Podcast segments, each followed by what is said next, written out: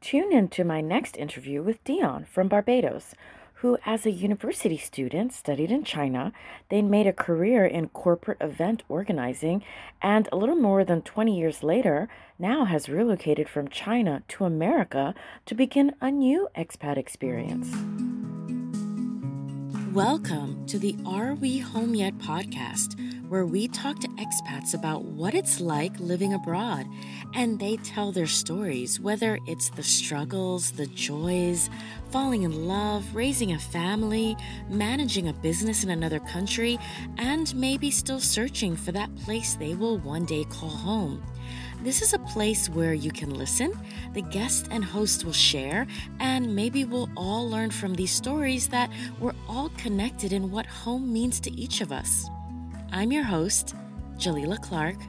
Welcome to the show.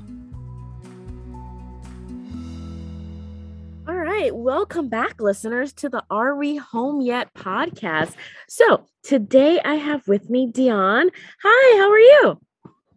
Hi, Jalila. Thank you so much. great. cool, cool, cool.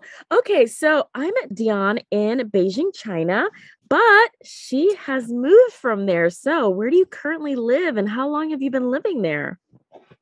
Currently, I'm in San Francisco and I've been here since September.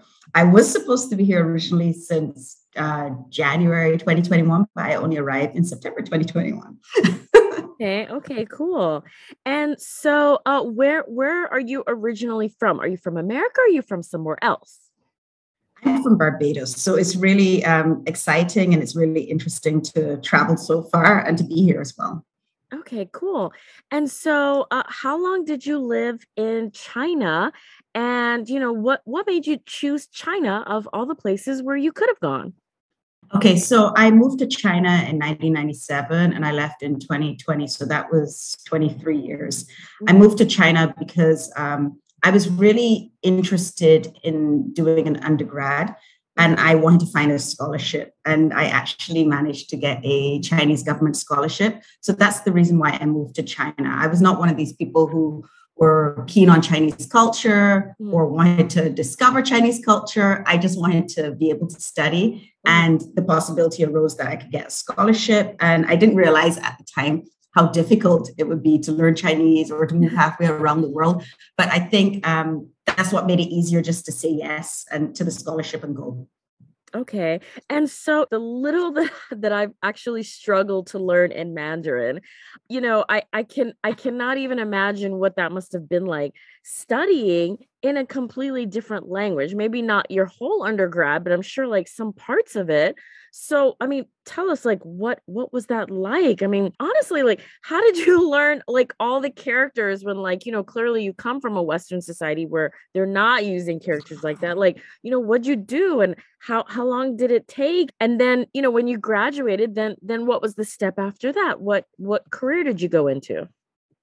I arrived in Beijing not speaking any Chinese, as you rightly said. Mm-hmm. And we were given two years to learn Chinese in order to do an undergraduate taught fully in Mandarin. There was not, there were no classes that were taught in English. There was probably one class, oh and that was like just a, a elective, but yeah. all of our primary classes were taught in Mandarin. So we had two years to learn Mandarin, and you had to pass um, the HSK and the university entrance exam to be able to get into the undergrad. It was very difficult. I failed, I think, my HSK maybe three times, and then I decided oh. just to do cram classes uh-huh. um, with my Korean friends, and that really paid off because um, I managed to pass the HSK and my university exams. But yeah, it was it was really hard to to learn Chinese and to actually put your mind towards learning that because it's a lot of memorization. Mm-hmm. Um, you know that I wear glasses. I did not wear glasses when I arrived in China. oh my goodness. Okay. Wow. It was really intense. from reading the characters and so on. So it was very intense. But I mean, I think what drove me was the fact that I knew I wanted to get, I wanted a degree and this was the only way I was going to get it. So I had to push through with it. Yeah. Yeah. And so when you graduated, then what was the profession that you entered? Well, um, it was funny. The third year of my program, a friend of mine, she was working in corporate events and she asked me if I would be interested. And I had never really thought about that. But she said, you know, I think really this is somewhere where you would enjoy because I was not too sure about what I wanted to do. And that was my first step into the events industry. And I never looked back. So I started as an intern and I really loved it. And once I graduated, they hired me full time. So I was working there in the events industry with this agency I really enjoyed. And I've not looked back since. I've been in events ever since then. Okay, okay, cool. And so what's it like working in the Chinese language when, you know, I mean, initially you had struggled with it. I mean, it, clearly you must have gained some serious fluency. So what's that like? That was very interesting. And it's funny, and I'm sure probably a few other people have told you this. Um, this Chinese you study at university mm-hmm. and what you use in the working world it's two different sets of chinese mm-hmm. so i had to like learn a lot of chinese words because like they're very industry specific words mm-hmm. in our industry in school and so on so it was quite interesting in that regard mm-hmm. but um, everyone's just so happy that you're making an effort and talking to them um, that they are really um, happy and they want to work with you your colleagues help you. Of course you do have to like do negotiations and so on and you have to talk to vendors you have to explain to them what you need you have to explain to clients who some maybe their english is not um, maybe english is not their first language or their um, language of choice. You have to explain to them in chinese what you're trying to do and so on. You have to explain to the design team what you want. So yeah it was it was very interesting because i learned a lot of new terms and expressions Wow. Okay. And so you were very young when you went there. And so, you know, China has definitely changed. I know when I met you and you were telling me, like, you know, things are much better for you now because you have WeChat, you know, among many different yeah. Um, exactly. So, like, what what was that like? You know, obviously, like before WeChat, before so many of the things that you know we have grown accustomed to that you know make our life so much easier now what what was that like? Remember, I came to China in 97. So I think the internet only like oh, yeah, that's crazy. True. 99 2000 yeah. so yeah, it, it was it's actually like things in china have progressed pretty quickly and mm-hmm. i would say um you, you know one of the things like when i first came how do you keep stay in touch with family mm-hmm. well there's a lot of letter writing i still have a lot of letters that my mom would have sent me and she still keeps a lot of the letters i would have sent her i did not go home until 2000, yeah. the beginning of 2000. So that was almost three years. Mm-hmm. So I had not seen my family for that long, but I came prepared for that, mm-hmm. that I knew that I would not see them for a while. So for me, that was like not really um, something I was too hung up on because I mm-hmm. figured I'm not going to see them probably for four or five years. So three years was actually great. Mm-hmm. I remember um, things like cheese, for example there was no like like all the variety of cheeses and all these foreign supermarkets they did not really exist then mm-hmm. it, it, was just you know you get by on what you have and you you don't realize that you can live without it until you have to live without it that's all i yeah. would say yeah so yeah. you just yeah you just make yourself happy with what you have and this is something i think that served me very well mm-hmm. like living in china those first few years that's helped me adapt it i think mm-hmm. anywhere I mean, and, look at me. I'm sitting in an apartment which is totally empty because my shipment is still not here yet. So okay, okay. And so this was your first time living abroad, correct? Yes, it was. Okay. And so, you know, so when you moved abroad, you moved you relocated by yourself because you were going to university, correct? Yes. Okay. And so, you know, really as as, you know, a very young woman in this, you know, new city, like what was dating like? What was you know um i don't know like making making new girlfriends like? What was what was nightlife like? Tell me tell me about the things that like you know you enjoyed and you experienced and you had fun and like tell tell me what what was that like? So as i mentioned when i came in oh god when was that? In 97 mm-hmm. um the nightlife scene in Beijing was actually loads of fun. There were mm-hmm. lots of parties to go to and everything. And because we were all students, there were these, like, I remember there were these really old school taxis, which were almost like, it was like a van. Mm-hmm. And we mm-hmm. would all pack into one of these. Mm-hmm. Sitting on the floor. There were no seats in them. You would sit on the floor and we would all go downtown to the clubs and so on. It was really hilarious when I think about it. Um, I made a lot of friends in university who I'm still friends with today. Mm-hmm. Um, actually, one of them, he he's like one of the first people I met at university. And we always joke because he always said he would never get married. And I said, Oh, the day you get married, I'll come wherever it is in the world and make a speech at your wedding. So I found myself 2019 in Namibia in some really tiny town making a speech at his wedding. Okay. So they're, they're, those type of friends that you you make for life who are always there. My my best friend Sophie, we're still very very good friends. Um, I met her in 2000, 2000 or 99 in the library at university. She was mm-hmm. studying um, her master's in English and um, yeah, we met in the book section because I was looking for books on Marxism. So mm-hmm. Yeah, and we, we still talk about that and we're very good friends. Um, I have loads of girlfriends who I've made in those first few years who I'm still friends with. Mm-hmm. In fact, um, social media has managed to like make that easier because we do have a WeChat group mm-hmm. where I can keep in contact with all of these friends. Mm-hmm. And yeah, and dating, I actually um, when I first came to Beijing, it was, it was kind of dating, I guess. You you there was dating, but I was not really looking for anything serious that I I thought so. But mm-hmm. then in the end, I ended up meeting my um, my husband, who's now my ex husband, um, in the end of 1998. Mm-hmm. So that was like barely a year later, and yeah, and I was with him for 20 years. I met him in the end of 98 and we stayed together until 2018. Mm-hmm, mm-hmm. Okay. So then, um, I mean, was this person, is this person like an expat or a local that you had married? Oh, he um he was an expat as well, and this was his second stint in China. So he had actually been here, then he left, and then when he came back, I met him like because that's why that was our joke. He mm-hmm. said, "Yeah, I had to leave to come back to meet you," and um. okay. Okay. He was here maybe two months, and I met him. Or he had just come back, and I met him when he came back. Okay. He and left. He left the year I arrived. So he left like before uh, in 97 and then he came back that year in 98. Okay, wow. Let's cut to a quick commercial break. Enjoying the podcast?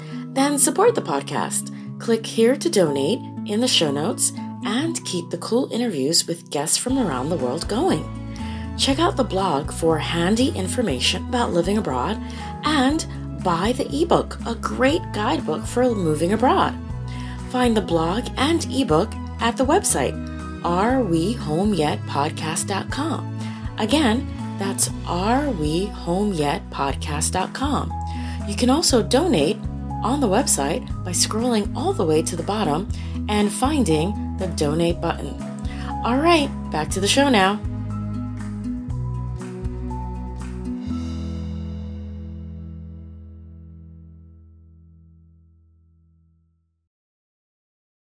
So Dionne, let me just ask you a few more questions. Um, okay, so tell me, what was the day to day like in uh, Beijing, China? I remember, like you you told me, you know, it was very fast paced. So, so what was that like? Get, give me a sense of like, you know, what was your day to day like Monday through Friday? But then, you know, I'm assuming weekends, you know, you weren't working. What, what was that like as well? Okay, so actually, my day to day I try to keep that part of my life really consistent. Mm. So um, I have always been an early riser, but I think um, during COVID, I needed some structure in my life that was not there before. So I wake up every morning at 5:30. I still do this.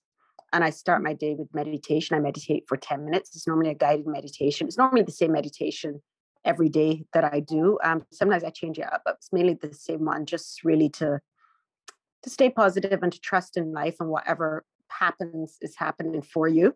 And then I work out. Um, this I started really pushing myself um, in February 2021.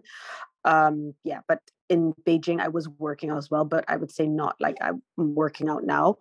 Um, in Beijing, the difference was I was also doing uh, CrossFit. So I would go to CrossFit at 6 a.m. in the morning. Mm-hmm. And then when that is finished, I have, I, I don't have breakfast. I would have a coffee and then just plonk around for a bit, read the news, maybe get ready. And I would try to be at work for 9 a.m. Mm-hmm. And I worked from nine until six most days, mm-hmm. sometimes longer. Mm-hmm. And if I had calls with the US, I would try to be at home for those calls. Those calls were normally 9 or 10 p.m. But one of the things I did try to do, and I'm doing it right now, is going to sleep by 9.30 because I wake up at 5.30. So I really try to get eight hours of sleep. For me, that's really important. That's one of my non-negotiables. Um, we talk about um, dating and so on. So I do tell guys this if we go out during the week, my non-negotiable is I need to be home by 9 p.m. to be sleeping by 9 30. Mm-hmm. So, mm-hmm. so um, yeah, so that's. Um, I have a curfew, sir. exactly. I have a bedtime. exactly. I do have yeah. a bedtime. And um, I think that's really important. And it's important to have those things that you want to maintain. The other thing um, in Beijing, your social life is really important as well. Mm. So um, I you spend a lot of time eating out and so on. So I really try to balance that as well. So normally I do intermittent fasting. So I would just really like enjoy dinner with friends in the evening. Um, try not to drink too much. Now I'm much stricter on that. I do not drink from like from Sunday evenings to Friday. I haven't had a drink yet. It's Friday, 4 30 mm. my time. I haven't had a drink. yeah, yeah, yeah, yeah. really ready for one right about now. Okay, but yeah, I try not to, to, drink. Exactly. I try not to drink during the week. Yeah. Um, and weekends, yeah. I just let myself go. I wake up when I feel like, I do what I feel like. I sleep for two hours if I want, for 10 hours. I just mm-hmm. like give myself a break from everything mm-hmm. and just have fun. So yeah. that's my, I would say, my day to day somewhat. Yeah. Mm-hmm. And it's the same in Beijing as well. Weekends, I would just go crazy and have my fun. Mm-hmm, mm-hmm. Okay. So, like on the weekends, like, like what's like a couple things which you might enjoy on a weekend? Well, I'm not really a hobby person. So I love eating. So I try new restaurants. Okay. I love going to new restaurants, socializing with friends, finding new cocktail bars. Mm. I love farmers markets. I love love farmers markets. I'm farmers markets or pop-ups or things like this where you can see what um, artists are doing or what new crafts exist or around or things to taste. This is mm. I'll be there. I like things like this. So I'm enjoying San Francisco because of that as well. Okay. Yeah. Yeah. I mean, that's definitely a thing there. Yeah. So, what was it like meeting other expats? I remember you told me that, you know, uh, because you went to university there because you know you you worked in the event organizing business you know you met lots of different people and because you know obviously you were there so long like uh, two decades yeah. like you met so many people you know so and especially you know in beijing i remember that there were so many embassies so i met so many people who were like you know diplomats or you know connected like with some kind of like government to their country like met them in a social setting. Um so what was it like meeting so many different expats? I think one of the things that does it really adds to your character and it teaches you really to be empathetic like very empathetic with people and try to understand more about where they're coming from, their points of view, understand that everyone is unique and different in their own way. I think Beijing like really helps you to understand this as a person and realize that you know you may not know where this person is from or you may have never heard of their country, but um, they they have an important place in this world like you as well. And I think this is really important to to know and to, to realize as well, and really to be open with people and to share your culture and to make an effort to understand theirs as well. Mm-hmm, mm-hmm.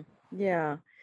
Um, yeah, yeah, I agree. I mean, you know, because it's funny. I remember when when I first came to China and I was telling a friend, I was like, you know, I don't understand why this person like what did what didn't they understand about like our conversation? I don't even remember what the conversation was about, but I do remember the conversation with my friend and like really confused.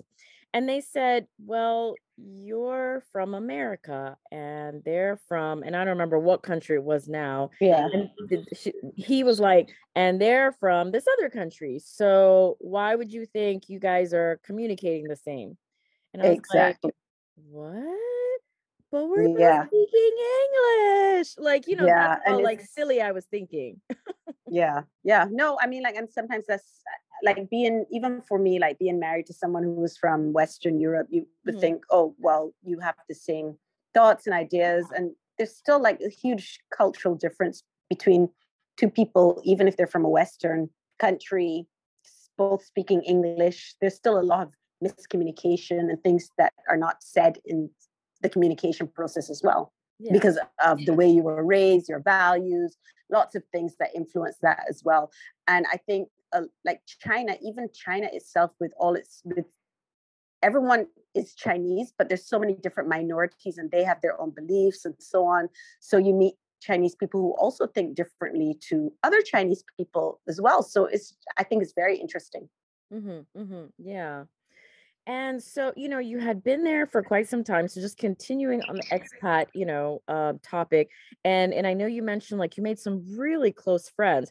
But during your time there in China, I'm I'm assuming because you know, just in my short time when I was in Beijing, I had friends leave. So what was that like? You know, you're still consistently there in Beijing, but then you have, you know, you meet a friend and it's like, hey, it's so great being friends. And and then maybe after a while like say a year for several years they're like well i'm leaving now. Like what was that like? I'm assuming there were well, several times that happened. Yeah this happened quite a lot and actually you come to a point where you're there like the first thing you ask someone is how long you staying?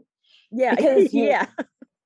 You are thinking do i want to make the effort? Because i think friendship is a lot of work it's a lot yeah. of effort do, and you think do i want to make the effort to be friends with this person?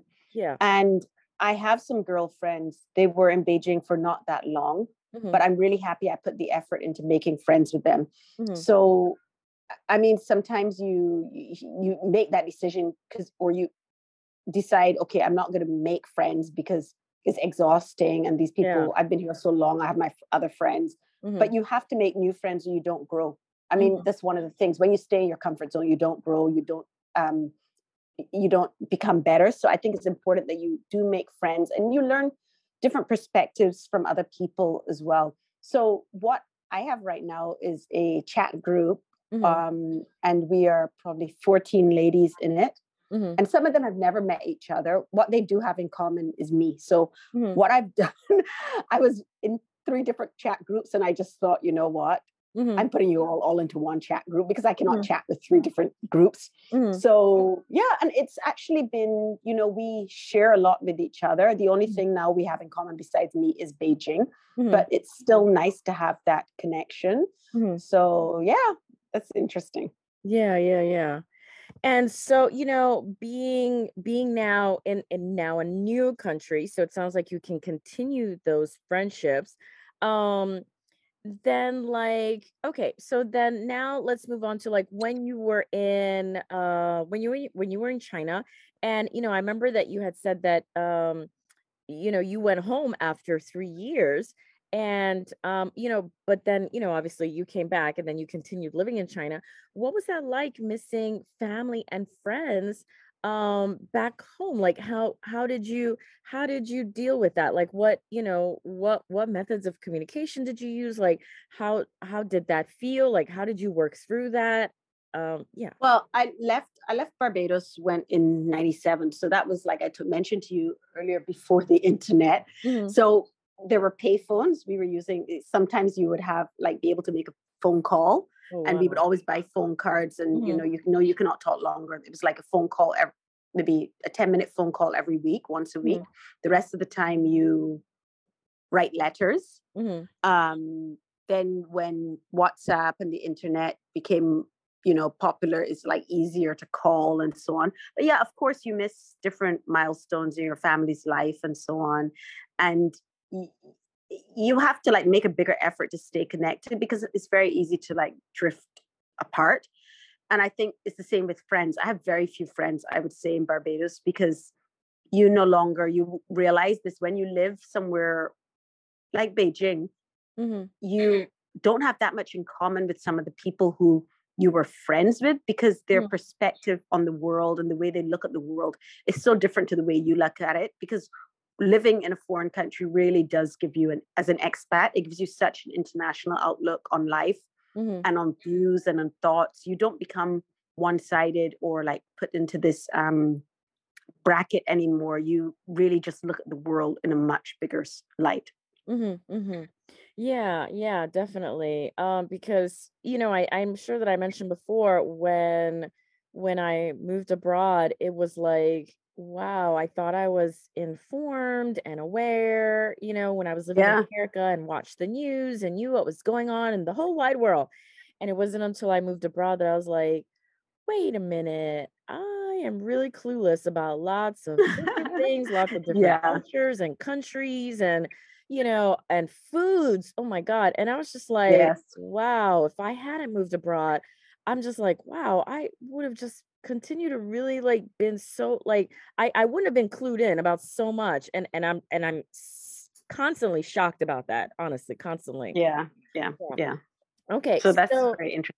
Yeah, yeah, yeah. So then tell me, so you know, when when you when you initially were a student, so tell me, what was the visa process like? I mean, if you if you remember that, and then you know, then when you transitioned to now being, you know, an employed person in China, did that visa process change? You know, was it was it better? Was it smoother? You know, the the longer that you stayed? Like, I mean, if you remember, you know, how exactly that worked and then obviously the visa process when you went to america like how how different was that from from china Okay, so um, when I first moved to China, I had to get a student visa, Mhm. and student visas. Then you go to the embassy, you apply for it. But your student visa, you it's only one entry. They don't give you multiple entry student visas, and they do not let you leave during the term.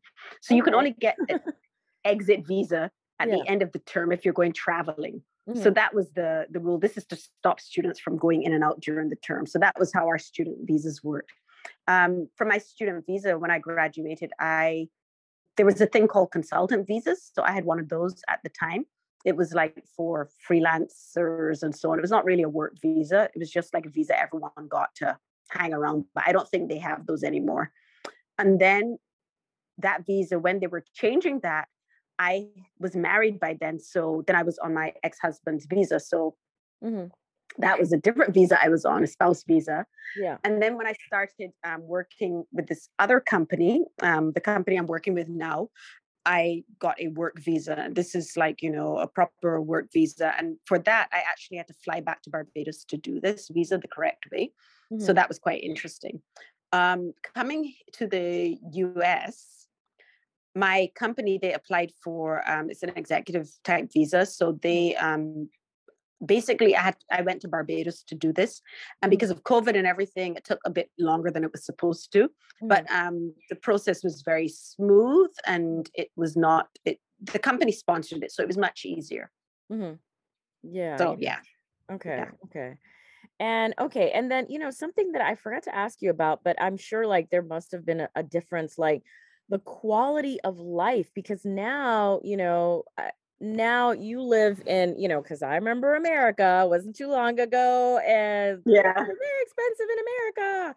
Um, so, you know, from me, you know, living in China, I see like there's a big difference in quality of life that like, you know, I'm I'm more privy to tell me what what's the quality of life like that you had you know based you know obviously on the salary you were making in china compared to like you know i don't know like if you worked when when you were you know originally home like when you were a teenager but like did you notice there was a quality of life there in terms of like the money that you know you had access to spending and then also you know in america as well what's that like Okay, well, when I left Barbados, I had worked for a year. So I was working for a year, but I was living with my parents. So I didn't have any bills or anything. I gave them some money, like you do in our culture. But I mean, I had money to spend on stuff and so on. But I was not really seriously like paying bills or anything. So it was a very different lifestyle. And then moving to China, I remember realizing at one point in time, oh my God, the money I get from my scholarship is not going to be enough. So I was supplementing that with like um, teaching English on the side, which is not really allowed, but everyone was doing it at the time. Mhm. And that helped a lot to like really allow me to have a social life and so on. Then when I started working in China Mhm. after graduating, because the cost of living was so low in China, that's changed a lot as well, but it's still quite reasonable, I think, the cost of living in China Mhm. but yeah you can do so many things because you're living in a country where the cost of living is low so that was really great um, i find like living here in san francisco of course it's more expensive than china as well Mhm. but i mean um, it's it's a, I knew this coming in, so that is to be expected. Mm-hmm. And you just have to budget a bit more. I think you have to really budget um, a lot more. And I mean, yeah, that's that's I think one of the biggest takeaways, at least for me. Um, like really trying to be more responsible with your money. Yeah, yeah, yeah. Okay. Yeah. What's your definition of home? Mm, that's interesting. For me, home is like I know a lot of people would probably say it's where your stuff is or where this is or that. For me, home is where I feel comfortable, and home can be a, a number of places. I mean, I could be in a hotel and be perfectly at home, to be quite honest. Mm-hmm. For me, what makes me feel comfortable in my space and my skin is my music. Mm-hmm. I still listen to Caribbean music. I work out to it. Mm-hmm. I put it on just to keep me grounded, to keep me, you know, feeling at home. This, I think, I was thinking about that question, and I would say it's really um, having my music. I have my um, don't laugh, my my stuffed toy, mm-hmm. which I've had since I was. Oh my gosh, I think I've had him since I was one year old or something. He's traveled everywhere with me. Is this horrible looking blue bear? For me, when I see him, I'm like, okay, I'm at home because he's here. So this is like something really small, but it's like just something that I take with me that makes me that makes my bed feel like you know I, I'm I'm at home. Yeah, yeah. Okay, so then so that so then I'll ask, you know, you were in China for so many years. You had a really long relationship, you had a substantial career there. So so did did did all of that contribute to you feeling at home in China or or still was there ever something lacking? all of that really, I mean, China is not easy to leave. I'm gonna. It was not easy to leave because I remember I I left um, for a year in that was 20, 2004 to 2005, 6. Mm-hmm. I went to Paris to do my master's. Mm-hmm. I would not say that was an expat because I was when there was a student, but it was just very interesting to, you know, to feel homesick. Mm-hmm. Like I actually missed China a lot living in Paris because it was just so different. Um, but I mean, I eventually settled into living in Paris. I mean, Paris is an easy place to feel comfortable with as well. But yeah, living in China for that long, there's so many things you're just accustomed to the pace of life. And like you said, with career, relationship, but you know what? There's always um, if you do not step out of your comfort zone, you don't grow. Mm-hmm, mm-hmm. So I knew that I needed to. The first change I made um, unconsciously, I think, was reevaluating my marriage and deciding whether I wanted to be married or not. Mm-hmm. Um, it was, of course, a really hurtful thing. And, you know, I still feel guilty about some of it as well. But um, I do think, you know, sometimes the, the those hard decisions or, you know, when these those hard evaluations, they help you grow another step mm-hmm. as well. Mm-hmm. Yeah, yeah, I, I completely agree. I mean, you know, even though it, you know, I feel like I've settled into a routine in Shanghai, but I definitely feel like I'm not growing. And I feel like Shanghai is like one of the best cities I could, I could possibly live in. Yeah. You know, like, you know, the the people that I would meet, the the events that I could go to, the types of food that I could try, you know. Yeah. Um, but yeah, I definitely feel like I'm not growing. So, you know, I am making a decision to like, you know, move to a different country soon. So I completely understand that. Were there certain, you know, similarities you felt from, you know, where you're originally from and being Beijing? Did that that helped? You know, kind of make the transition easier, make the adjustment better? Like, you know, one person told me, oh, well, you know, they were able to find certain things that, like, you know, in terms of food, but, you know, as you had pointed out, you know, you arrived there years and years and years ago. So, was there anything that helped you make the adjustment? When you did arrive? Back then, before social media, what was really important was your network of friends. That's that's really so important because those are people, your, your friends are your chosen family, especially when you move to a city. Like I said, where everything is so unfamiliar. There's nothing in Barbados that is similar to what's Beijing. I mean, mm-hmm. I would say in terms of people, like the way they welcome you into your home, Chinese people can be very hospitable. And I do really think that that helped as well. They were actually really nice. Of course, you need to get past a few hurdles, but Once you get past that, Chinese people are very nice. They're very accommodating. Um, a lot of the Westerners here, we found ourselves in the same position. So you tend to be closer to each other. Mm-hmm. And as I said, there was no social media. So you, you really have to depend on each other. And that's what really helped me feel comfortable and welcome in, welcomed in Beijing, I would say. Mm-hmm, mm-hmm. Okay. And so now now you're in a new place and you know you're yes. you're an expat again. Now you've only been there for a few months, but how does this place feel like? Does it feel like it could be forever home or are you still, you know, figuring it out? And you know, what what's it like living in your new city?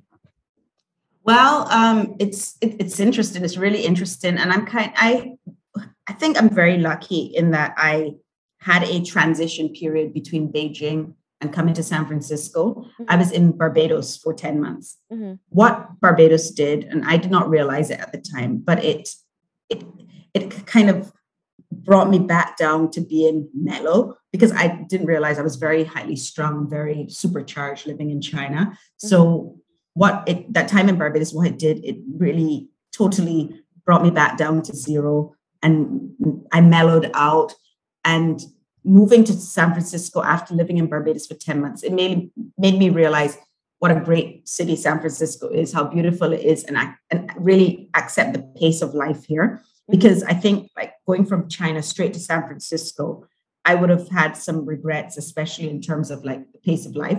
Because in China, everything is so much faster paced than anywhere else in the world.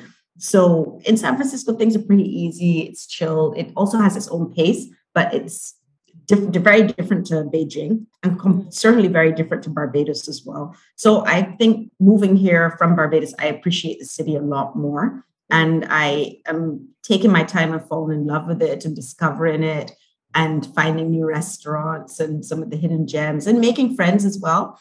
I mean, I was telling someone, of course, I, I struggle a bit because, as you mentioned quite rightly, in China, I was I had my own network of friends, my mm-hmm. social mm-hmm. circle. Mm-hmm. You, I knew where everything. I, I knew who everyone was. Everyone knew you. So you are starting a game from scratch here. So it's it's interesting having to build up that social network again from zero. Actually, I would say from minus five. It's not even zero.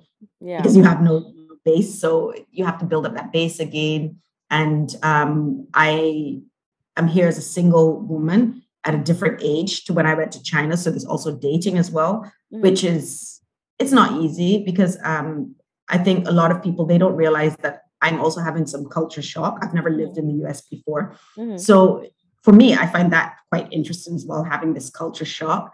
But I'm I'm getting used to it. And um, I realize that I'm still very different, very unique being here, even if um, it is a Western city and I am from a Western country as well. Mm-hmm, mm-hmm. Okay.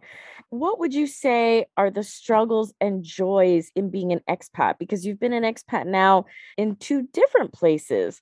Um, so so what what would you say to our listeners that, you know, maybe are considering, you know, venturing out oh, to a new country? I, I would say one of the first struggles is you have to understand that you i mean like now it's probably a lot easier well with covid who knows but you might not be there for important family events mm-hmm.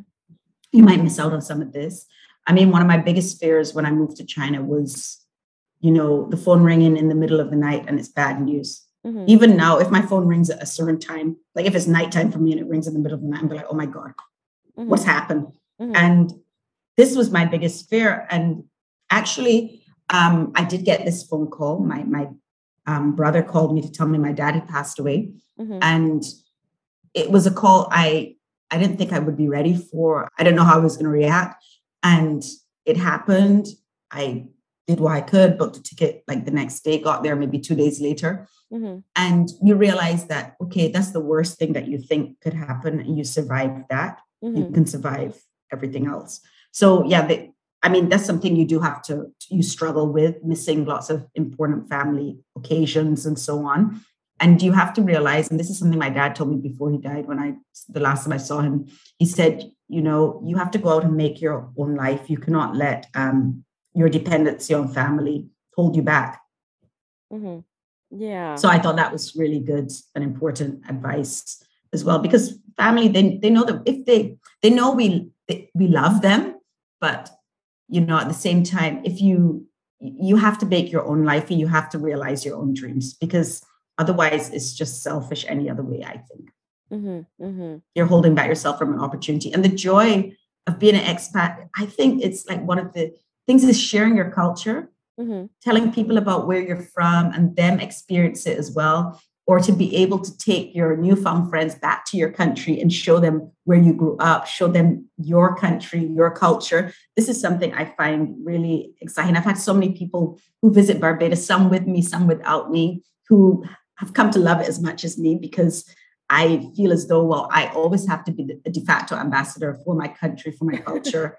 and this, this I love. I, I love this part of being an expat, actually. Mm-hmm, mm-hmm. Okay. Yeah. And so, so you relocated to America because of your career, correct? Yes. Okay. So, so then I guess, I guess I also do wonder, you know, if, if, you know, the company said, hey, look, you know, we really need you back in China, then would you make the decision to go back?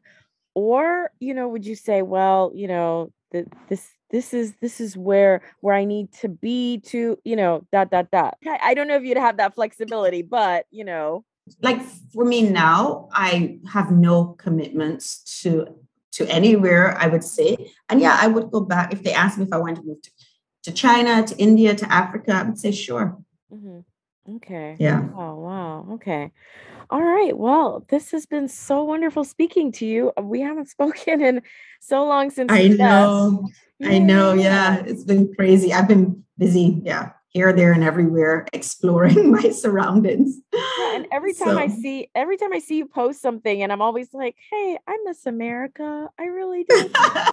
yeah. Well, that's it's funny. That's what a lot of people have been telling me. That is really fun. I mean, like people complain about social media, but I say, yeah, I'm probably on social media a bit too much. But you know what? for me, it's like really a, a, window to show people what I'm doing because a lot of people ask me, Hey, how are you? What's up? And they're like, Hey, check out my social media, you'll know. Yeah. And a lot of people who are here, even like residents in the city, they're like, I love looking at your Instagram because you show us the city through your new eyes. And it's a really fun thing as well. So, yeah yeah, yeah, yeah. I agree. I agree.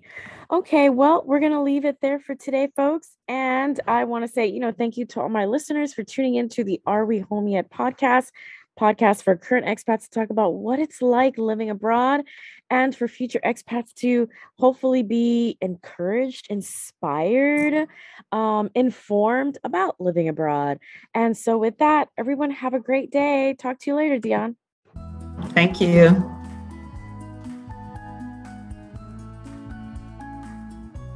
My next interview is with Dennis, who went from being an engineer in America to eventually being a journalist based in Japan, writing for the Science magazine. I hope you enjoyed the show. Remember to hit subscribe and to stay updated, head over to arewehomeyetpodcast.com. I'm Jalila Clark. See you next time.